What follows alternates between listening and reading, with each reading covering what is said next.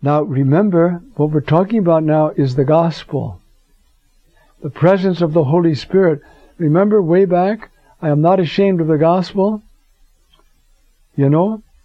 Uh, because it is the good news. It is the, you know, well, now we've had the freedom from all those things. Now we're talking about, and the good news comes down to what? The Holy Spirit dwelling in us, changing us, and preparing us to have a glorious body forever with God in heaven. That's why we're groaning, you see? Uh, awaiting the redemption of our bodies, that's our adoption of sonship. We're awaiting that. That's not a myth. That's a down payment, as he's going to say in a moment. See, the Spirit is the down payment. He's the arava of this, aravon of this. Okay. Because we're saved by hope, in hope, you see. Hope, the object of hope, if it's seen, is not hope. Uh, who hopes for what he already sees? Nobody. If we uh, do not see it and we hope, we are waiting for it with uh, with perseverance. Okay, okay. So now we've got the witness of the universe. We've got the witness of our own spirit. That this is not the last day. We're we're going places. This chapter is telling us because it's about the Holy Spirit who is, as you just heard, he's the Aravon. He's the down payment. Now, in a like manner, now listen to this one. The Spirit comes to the aid of our weakness. For what to pray for as we ought, we don't know. We're so dumb.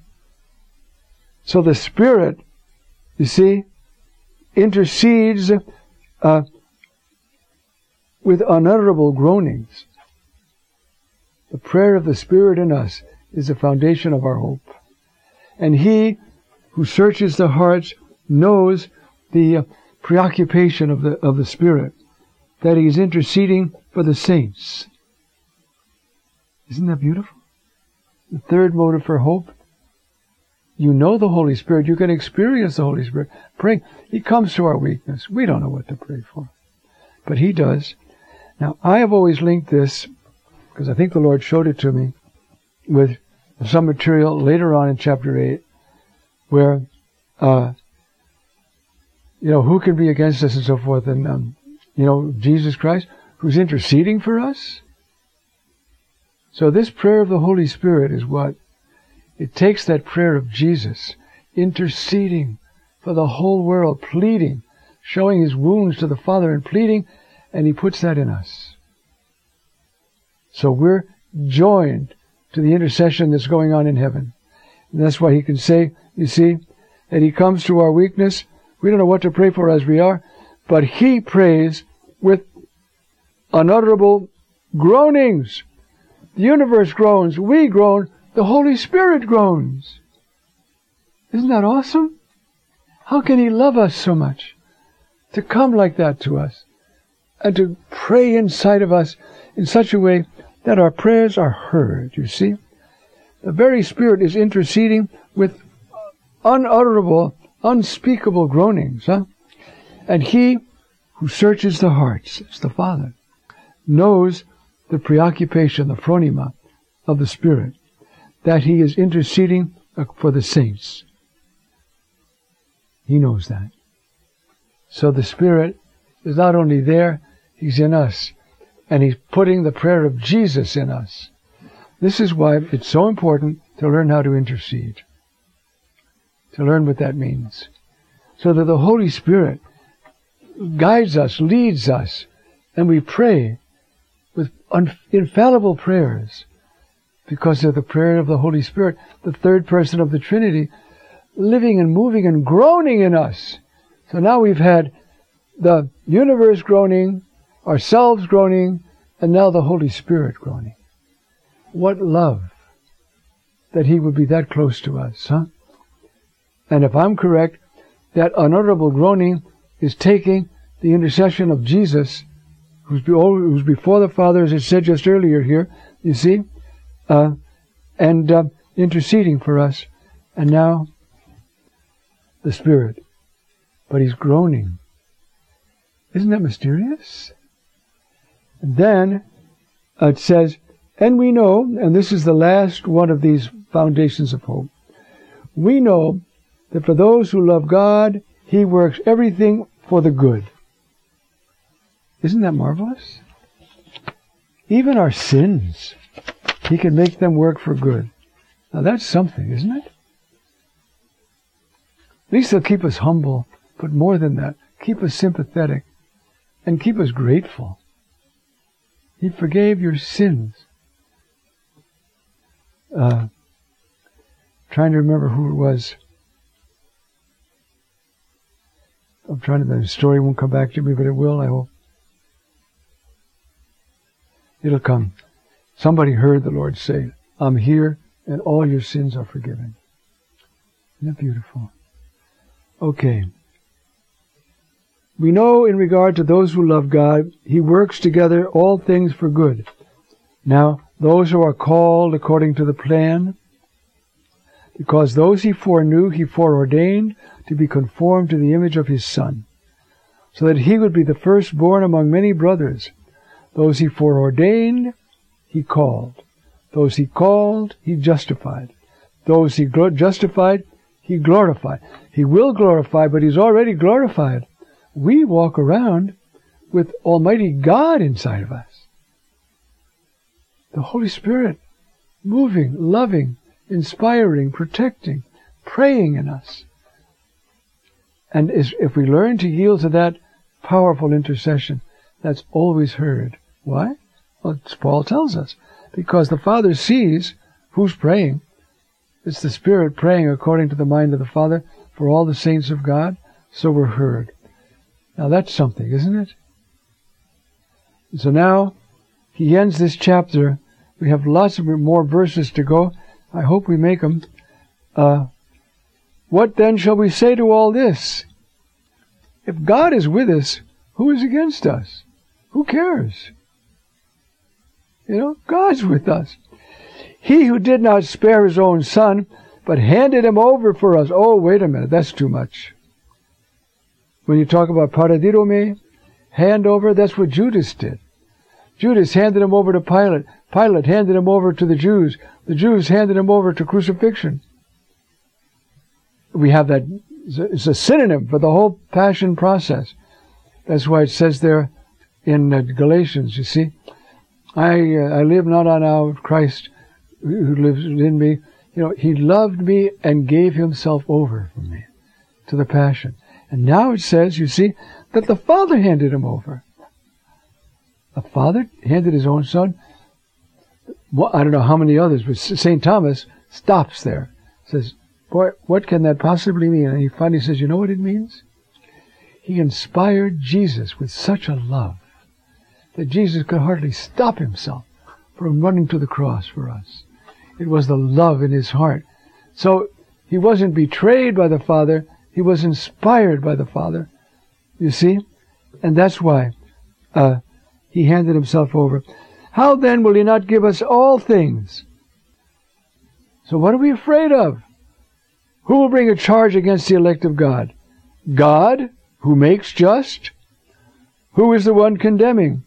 Christ Jesus, who died, more than that, was raised, who is at the right hand of God, and who is interceding for us? That's the intercession the Holy Spirit puts in our hearts, you see? So who's going to separate us from the love of Christ?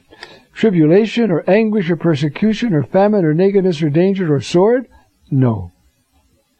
As it stands written, yes, the psalm says, for your sake we're put to day the whole day long. We are reckoned as sheep for slaughter, but in all these things we conquer gloriously because of the one who loved us. You see how he ends this chapter? It's a triumph. I'm not ashamed of the gospel. This is the gospel. The Lord God Himself, in His lovely, beautiful, incarnate Son, is interceding for us. He died for us. That's what it says, doesn't it? You know? Christ who died, more than that, was raised. So then He ends. For I am convinced that neither death nor life, or angels or principalities, neither things present nor things to come, nor powers, nor height nor depth, nor any other creature, will be able to separate us from the love of God, which is in Christ Jesus our Lord. So what are we afraid of? Go to God and, and, and tell him you, you love him. Not well, but you love him. Go to God and tell him you want to love him. And can you please, Lord, Holy Spirit, stir up love in me. Oh, I mean, I know that means I have to die to self, and I'm lousy at that, but don't quit. Keep at it. I would love to die in an act of love.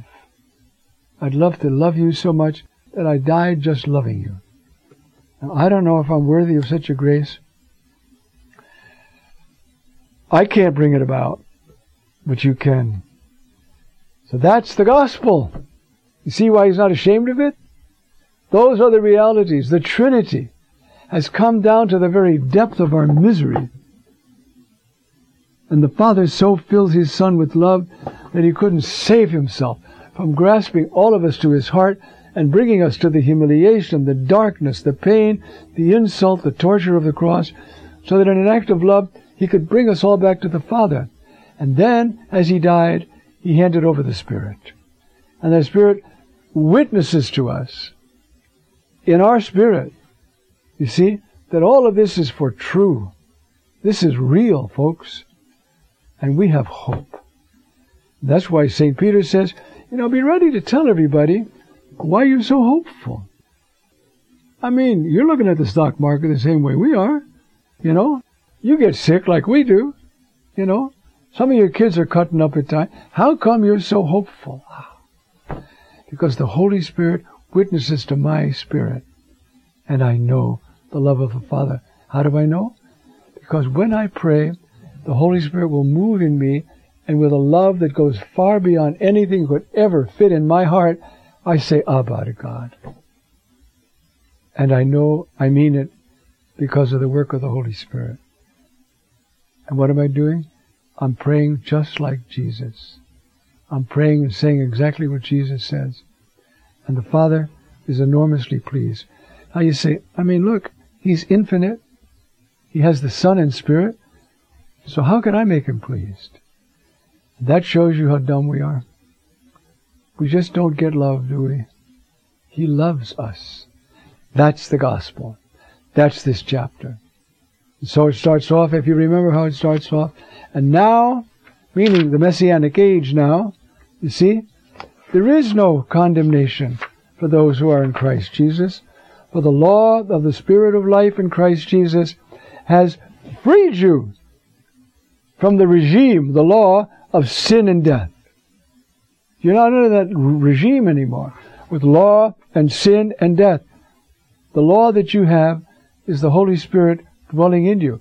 And this is just what he promised, isn't it? And this is the law I will give them. I will write my law within my heart, in their heart. I will give them my spirit. I'll place my spirit within them. And nobody has to tell his brother, know the Lord. They'll all know me, which means what? They'll all acknowledge me. They'll experience me. They'll obey me. They'll all know me. Why? From the least to the greatest. Because I will forgive their sins. And their transgressions I will remember no more. What I'll look at is my spirit in them, coming out to me with the very prayer of my own beloved Son, and I will be thrilled. Even though it's all my work, it's all my, I am so thrilled to see them sharing it. Amen.